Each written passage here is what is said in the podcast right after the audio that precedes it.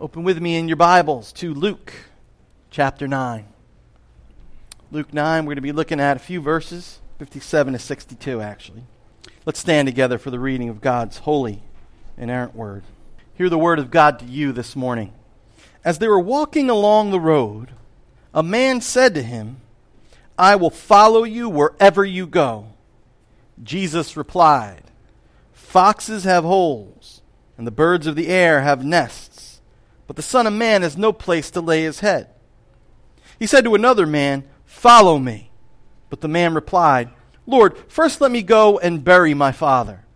Jesus said to him, Let the dead bury their own dead, but you go and proclaim the kingdom of God. Still another said, I will follow you, Lord, but first let me go back and say goodbye to my family. Jesus replied, No one who puts his hand to the plow and looks back is fit for service in the kingdom of God.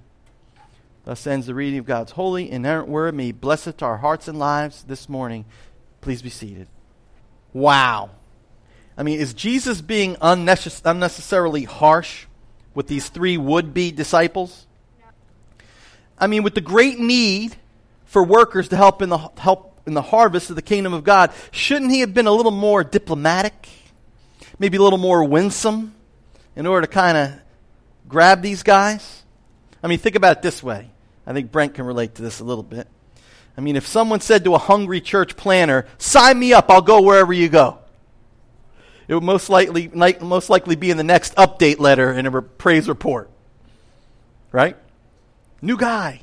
He's going to come serve with us.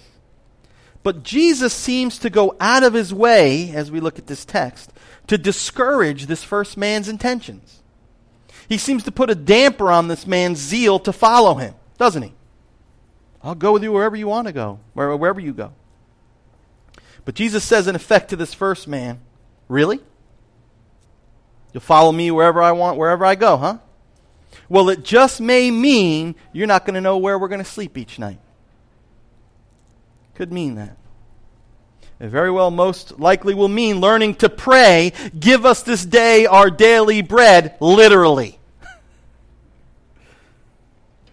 you with me? learning to trust God before knowing how his final answer will be worked out. I remember when first um, when Covenant Pres first approached me. It was only my second summer, my first full year here in Atlantic City. And I don't even remember who in particular it was that was kind of giving a little pressure. They're like, we don't want to just support you uh, with finances, but we want to send people. When can we come? And I said, Well, we're not really set up yet this summer. You know, I'll let you know hopefully next summer. And I got a response back. But we really want to send it to, and it, you, you know, you kind of were persistent. I'm just saying. But you were. You were very persistent. And I remember how uh, finally I said, you, All right. All right, you want to come? You want to send a team? But I warn you ahead of time so you can't tell me later on that week that you didn't know what you were up against. I have no idea what's going to happen. I don't know how our ministry is going to be received as we go into these new neighborhoods. I've never been there before. So, in real life, time, and space, you are going to be stepping out in faith just as I am, so you will be just as much missionaries as I am. You kind of remember that conversation? I said, You're not going to know. What, I don't know what to expect. I welcome you. I want you to come with me, but we are pioneers and we're trusting the Lord together. Because I wanted you to know ahead of time what we're up against. I remember saying you're going to have to step out into the great unknown by faith in Christ right alongside of me. But back to my question was our Lord just being harsh? Just verbalizing these questions out loud may make us realize that something doesn't jive. When it seems like we talk about the hard sayings of Jesus, right? The difficult sayings of Jesus. But we know at the same time, there, is there a more meek person than Jesus on this earth? No. Has there ever been someone? No. Is there anyone more humble or more gentle or more peaceable? Absolutely not.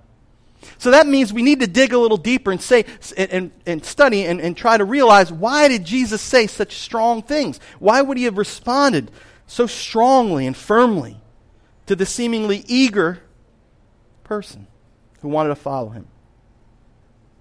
As we do examine the, these verses, I hope you'll see it in a few moments, that they are filled with truth and grace.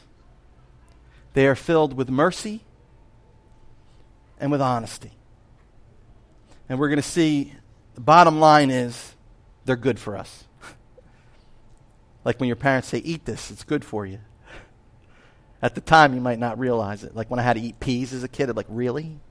But I did. And it was, you know, vegetation. It's good for you. I hear vitamins and well, Jesus sometimes says things that might seem hard at first, but man, they are so good for us. So Jesus is actually being kind, he's being merciful. He's making sure that prospective followers understand exactly and as clearly as possible and in no uncertain terms what they're signing up for before they take the plunge. That's merciful, isn't it? I want to know. Same thing I did with Covenant that first summer, and I'm so blessed and thankful you guys still came. Don't get me wrong. So, what we're going to see this morning is simply this Jesus demands wholehearted devotion from all who would follow him. Simple message Jesus demands wholehearted devotion for all who would follow him. I think I got two points. See that? Taking it easy on you guys. Two points this morning. First is this Jesus wants us to make the decision to follow him with open eyes. You get that? He wants us to do it with our eyes open. Look at verses 57 and 58. We'll take a look at the first guy. As they were walking along the road, a man said to him, I will follow you wherever you go. Jesus replied, Foxes have holes and birds of the air have nests, but the Son of Man has no place to lay his head. It's no kindness, brothers and sisters, to paint as best a picture that you can in order to win someone to your cause, only to have them find out sooner or later that such a cause demands your life, your soul, and your all. Jesus is simply making it clear in this text that he desires followers, not fans, disciples, not dabblers. It's one of the first lesson, lessons of discipleship. Now, you knew this was coming. Some of you know me. It's like in The Karate Kid. Okay, do your groaning now. Come on, hurry up. Get it over with. When Daniel-san shows up, Daniel-san shows up for his first day karate training with Mr. Miyagi. And Mr. Miyagi says, You ready? Daniel-san answers, I guess so. You knew he was in trouble when he said that. So Mr. Miyagi says to him, We need to talk. He says this to him. You might remember. Walk on the road. Walk right side, safe. Walk left side, safe.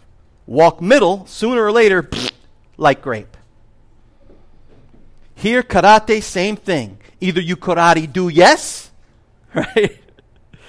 Or karate do no. You do karate guess so, like grape. There is no try in Christian discipleship. There's none of this I'll try stuff. There's just do or don't do. That's what Jesus is saying. Think of it this way I'm learning how to speak Italian. The more I practice it, especially with native speakers, the more I get corrected. It's killing me.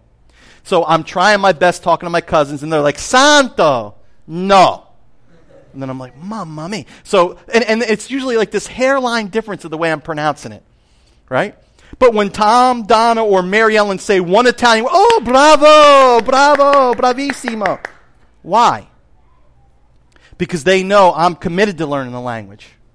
They know that I set my face like flint, as it were, and, and it's a done deal for me. I'm all in. I will learn Italian. I may die doing it, but I'm going to learn Italian. But in being committed to learning Italian, it gets tedious, doesn't it? At first, I learn a few words, I get all encouraged, and then I realize this is like hard work. And then it's humbling because as you start talking Italian with Italian speakers, they're all like, capisce niente. You know, in other words, this guy doesn't understand. And it's humbling, it's hard. Other people make fun of you. And it's discouraging sometimes how little progress I make. I just think that I'm learning so much Italian, then I go to try to use it and I, I fall on my face. And here's the, here's the thing with most people, whether it's Spanish or French or whatever they're learning, once, it, once the romance of learning another language wears off and they realize how hard and tedious it is, what do they do? They give up. They say it's too hard. But if you have that mindset, I'm in this for the long haul, I'm going to learn because I have a reason for learning. What's my reason for learning Italian? Most of you may know. I found like 30 of my Italian relatives that I am now in contact with regularly. So, in order to communicate with them, what? I need to learn Italian. Because that's a lie, by the way, that English, uh, English speaking people are the only ones that don't know other. no, it's not true. Italians don't. A lot of them only know one language, too. Just saying, so it's to be fair. But so for me, in order to communicate, I have to put up with it. And it's worth it because I get to communicate with those I love. I know it's an imperfect analogy, but it's still an analogy and it's still clear. It's actually a gracious thing to make sure people are very clear about what decision they're making when they make, especially that ultimate decision of following Jesus Christ as Lord and Savior. It's not like those TV providers, you know, you've seen it on TV where they say, first six months, twenty nine ninety nine, in big letters. Ever see that? And then literally, you cannot read. There's like a tiny asterisk, right? I mean, you literally can't read it. I, and it goes by real quick, too. I can go up to the screen and still not read it. And what does it say? After six months, regular rate of $69.99 will apply. You with me? Jesus cannot be accused of that. He doesn't put in big letters, oh, come to me and your life will be roses and easy. No. He puts in big letters, when I call a man or a woman, I call them to come and die. Can I get an amen? And then, once you make that decision, once you come to follow Jesus, then you see, yes, it's not all hard. There are benefits like peace, right? Like growth in grace, like the big benefit of being free from your sins, and so many other things. But Jesus comes right out and tells us what the fine print is right from the get go. when I led, I led about seven short term mission trips myself one to Chile, foreign, and uh, six or so to Chattanooga, the inner city of Chattanooga, like what you guys do here. And whenever I prepped the teams, I always gave them, I, I shared with them the hardest things they had to expect. Right up front, I told them, listen, this is a mission. And we are not asking people to come in order to come to know Jesus. We need people who know Jesus to come and bring his love to others and I shared with people, you're either a missionary or a mission field, right? We need missionaries to come. And I would always paint, you know, worst case scenario. I would always talk about who knows what's going to happen when you're there. You could have to stay at Pastor Santo's house, and it's not the best accommodations. The food might not be what you're liking into. You, the, the, kids might not just go as soon as you step on the field. I want to receive Jesus. You know, I, I let them know it could be tough because I want them to know what they're signing up for. And that's just, just an illustration. Now, of course, those people that come and do answer the call, they find out. Then they find out the good parts and the blessings that come. Dietrich Bonhoeffer writes in the book, The Cost of Discipleship. I read this years ago when I was only a few years in the Lord. I'm just going to give you a little piece of it, and then I'm going to go to the second and last point. This is what he writes. It's pertinent to what we're talking about in this text. He says, Cheap grace is grace without discipleship, grace without the cross, grace without Jesus Christ, living and incarnate. Now, listen, this is the part I really like for our purposes this morning. Costly grace is the treasure hidden in the field. For the sake of it, a man will go and sell all that he has. It is the pearl of great price, to buy which the merchant, will sell all his goods. It is the kingly rule of Christ, for whose sake a man will pluck out the eye which causes him to stumble. It is the call of Jesus Christ at which the disciple leaves his nets and follows him. That's costly grace. It's you see Jesus as the real deal. And you realize, I want him. Can I get an amen? It's when Jesus preaches a sermon like no one's ever heard before to a huge crowd and even some so called disciples. And they all turn away when they say his sayings are too hard. And so he turns to his 12 and he says, You want to leave me too? Here's your opportunity. And you remember what Peter says? Lord, to whom else will we go? You have the words of eternal life. Now, Jesus wants us to follow him, but with eyes wide open. Second and last point Jesus wants us to understand that allegiance to him trumps all other allegiances. You with me? In other words, he comes first. Jesus is all or he's nothing at all. Yeah. Look at verse 59 to 62. It's two, two men. He said to another man, Follow me. But the man replied, Lord, first let me go and bury my father. Jesus said to him, Let the dead bury their own dead, but you go and proclaim the kingdom of God.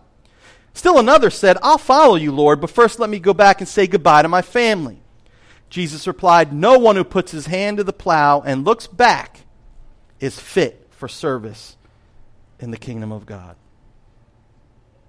A couple of quick things before I deal with the, the third and last man. That's really going to be my main focus. But I want you to see, because I've preached on Matthew's account of this but I do want to repeat just a few things from that text as well. And that's this. We may think Jesus is saying you can't go to your, your, your dad's funeral. In other words, a one, two day event or whatever it is. I personally agree with the commentators who think that this man is saying, let me go until my dad dies. Let me take care of him for a while, and then when he dies, I'll attend his funeral, and then I'll come follow you. Which is a little different, isn't it? Either way, what Jesus says is pretty shocking and it's, it's pretty strong. What does he say? Let the dead bury their own dead. You do what? You come follow me and you proclaim the kingdom.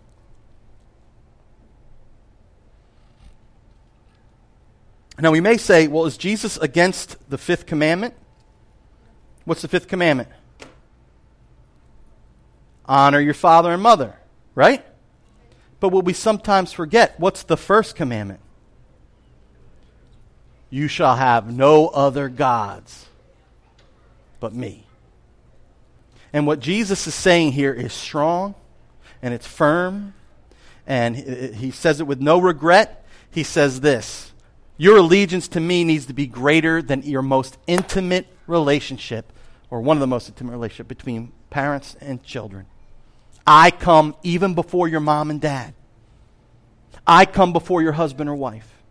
I come before your child, and so on.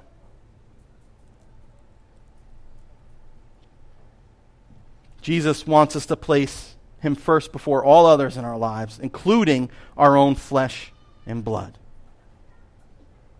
Now, the second part of Jesus' answer is interesting to the second man. Let the dead bury their own dead.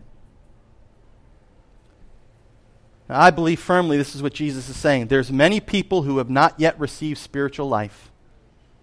They're not yet believers. They've not yet been born again. They could take care of your dad. You, you are alive in me. You go proclaim that good news to others so they too can become alive. That's what he's saying.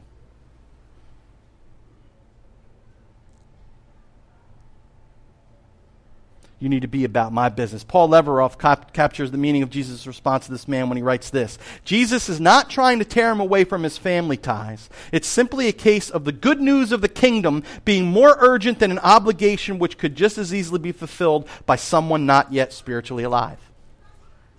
I'll give you an example of this from my own life just because it's easy for me to think of. When I was first saved, I got to be honest with you, I went crazy preaching the gospel. And the reason I did that is because God made it clear to me that hell was real. I deserved it. And that Jesus rescued me from that.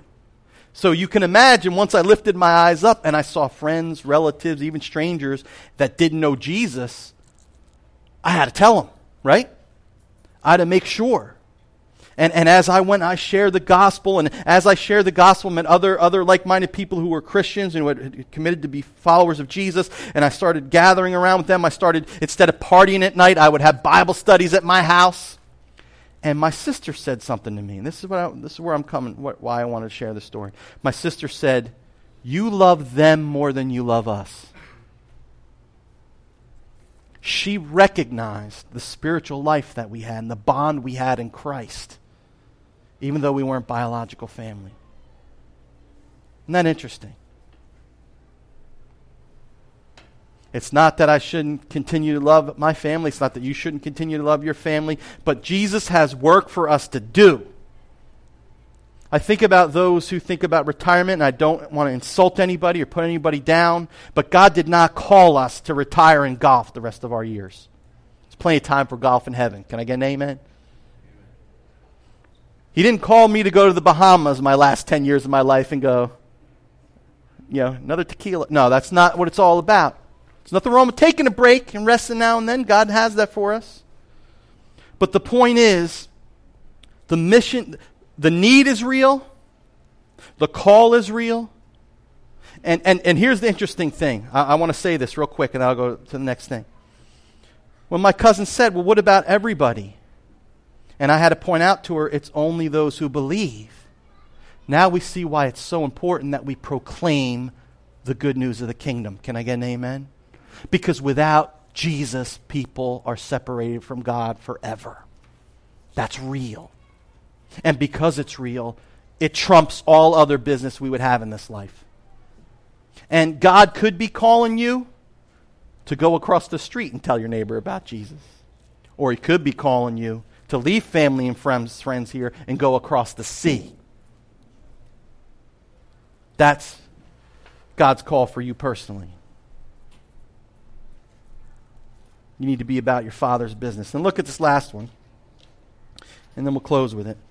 Verse 61, 62. Still another one said, I'll follow you, Lord, but first let me go back and say goodbye to my family. Jesus replied, No one who puts his hand to the plow and looks back is fit for, the ser- for service in the kingdom of God. What's, what's interesting to me is this.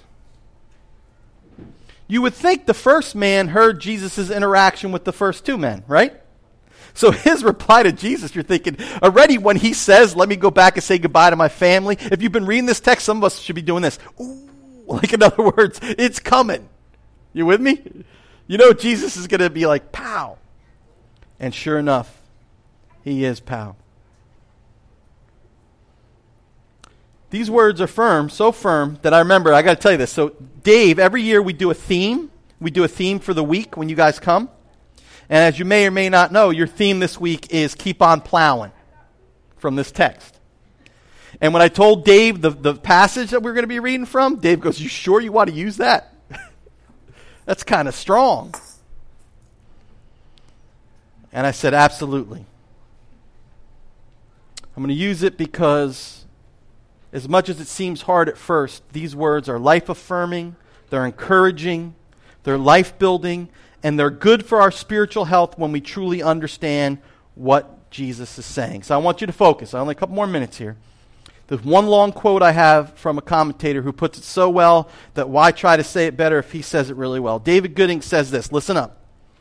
He says, It's a number one rule in plowing that if you want to plow a straight furrow, a straight line, you must keep your eyes riveted on the marker at the other end of the field. If you take your eyes off the marker and look behind you, the plow will go wandering all over the place. There's no denying that to put your hand to the plow of service in the kingdom of God is to face some sacrifice of the joys of family life, which may well increase as the plow advances. If when the going gets tough, we look back and hanker after the easier life we left behind, we shall get our eyes off the goal we were supposed to be aiming at. Our drive will falter. Our efficiency will be impaired. Our sense of direction will become confused, and our plowing may cease altogether. Well said. Well said. We have to keep our hands to the plow, our hand to the plow. We have to keep focused on Jesus and his rightful claim on our lives. Even the most intimate of relationships, like biological family, comes second to his call on our lives. We need to keep on keeping on. Listen, we're talking about the one when he said these words, he was on his way to give his all for you. He was on his way to lay down his life so you could have life eternal. Jesus demands all because he gives all. The old hymn puts it this way Love so amazing, so divine, demands my soul, my life, and my all. Listen, Spurgeon says this If Christ is not all to you, he's nothing to you. He will never go into partnership as a part Savior of men. If he be something, he must be everything. And if he be not everything, he is nothing to you. But no master is more gracious, no master is more glorious and loving to submit oneself to. No kingdom's more worthy of sacrificing for. No greater purpose in the universe is greater than his purpose of bringing all things in heaven and earth together under one head, of redeeming mankind, of ushering in, in a kingdom that will not end. You're part of a greater thing. When you become a real follower of Jesus, you inherit all these things. Listen, when you count the cost and truly commit to following Jesus, then He will direct you to honor your father and mother. Don't misunderstand what He's saying. He will direct you to love your wife as Christ loved the church. He will direct you to be a good friend, a faithful sibling. But with this one difference He calls the shots, and He lets you know what it looks like. Because sometimes family and friends will ask for things that aren't according to God's will. And Jesus will have to say, That one you could say no to. You need to follow me. Why do we preach the gospel? Because he calls us to. Why do we serve the poor, the least, and the marginalized? Because we're concerned with his concerns. And having begun, there is no looking back. You know, people sometimes get a little confused, especially with me. I don't know about you guys, like I speak for myself. Oh, your passion is, is to reach the, uh, the poor. Is it really? your passion, and then go on, you can list whatever other things you want. No, my passion, by the grace of God, is one thing. It's not many. Follow Jesus. You with me? Because then you have to ask, well, where's Jesus going? Look at the Gospels he's ministering to the poor, right? Healing the sick, proclaiming the good news to those marginalized in society that nobody else cares about. That's why New City and me personally, that's why we aim there because we are following Jesus. You with me? You see the difference? I'll tell you the difference. We're going to close here in a second. The difference is this. Some people, God bless them, you, you, know, when my mom ever said that, I knew like whatever she was going to say next was a good, God bless them, you know. In the South, they say, bless their hearts. Some people say, you know why I serve the poor? Say, no, why? Because it makes me feel good. Well, now you know why I said bless your heart. It may or may not. If you serve the poor only because it makes you feel good, you know where I'm going with this. What happens when it doesn't make you feel good? Oh, you ain't going to do it. Thank you. Give him a hand. That was good. You ain't going to do it. What happens if you preach the gospel only when you feel, feel like doing it and it feels good? You're going to stop preaching the gospel. No, we do it because Jesus calls us to do it, because that's what following Jesus entails. You with me?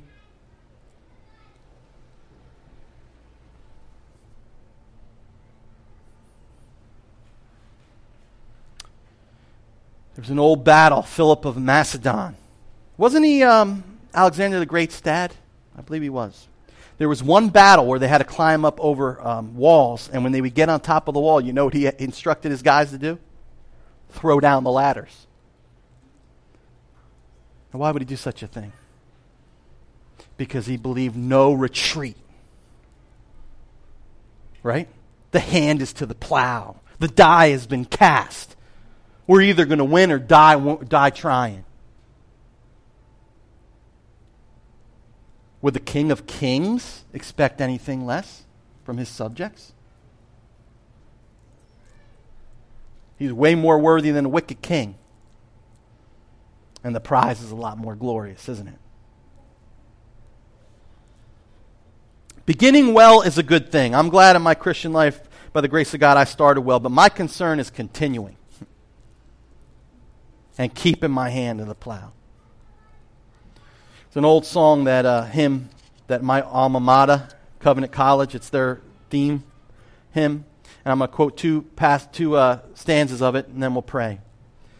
I hope this is true for you. I hope it's true of me. All for Jesus, all for Jesus, all my being's ransomed powers, all my thoughts and words and doings, all my days and all my hours. Since my eyes were fixed on Jesus, I've lost sight of all beside. So enchanted my spirit's vision, looking at the crucified. So maybe you and I, we look at each other and we could say now and then, remind each other, all for Jesus. You with me? This week, guys and girls, remember, it's not about you. It's not about me. It's not about New City. It's not about hope. It's not even about the community. Who's it all about? Let's pray.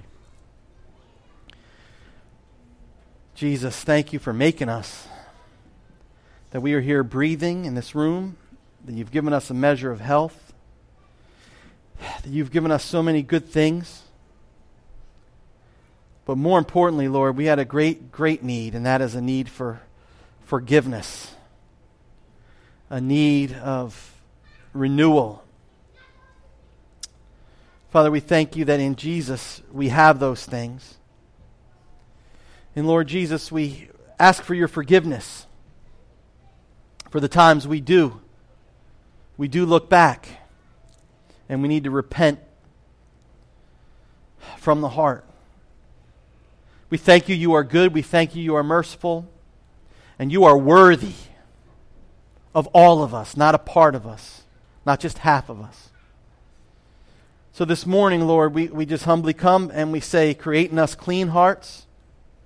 We pray you would do your perfect work in us, that we would belong to you with all our heart, soul, mind, and strength and practice.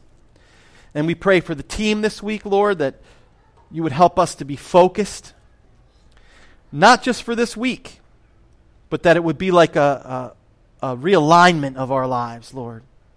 That we would remember that we are called to proclaim the kingdom for the glory of your name, Jesus. It's in your name we pray. Amen.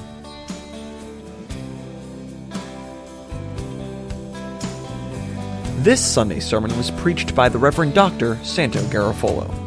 New City's Sunday sermon is recorded live on location at New City Fellowship of Atlantic City. If you're in the Atlantic City area, stop by. Our address is 215 North Sovereign Avenue, Atlantic City, New Jersey. Visit us online at newcityac.org. That's www.newcityac.org. Oh God is written and performed by the Reverend Dr. Santo Garofolo. Join us next week for a brand new New City's Sunday sermon.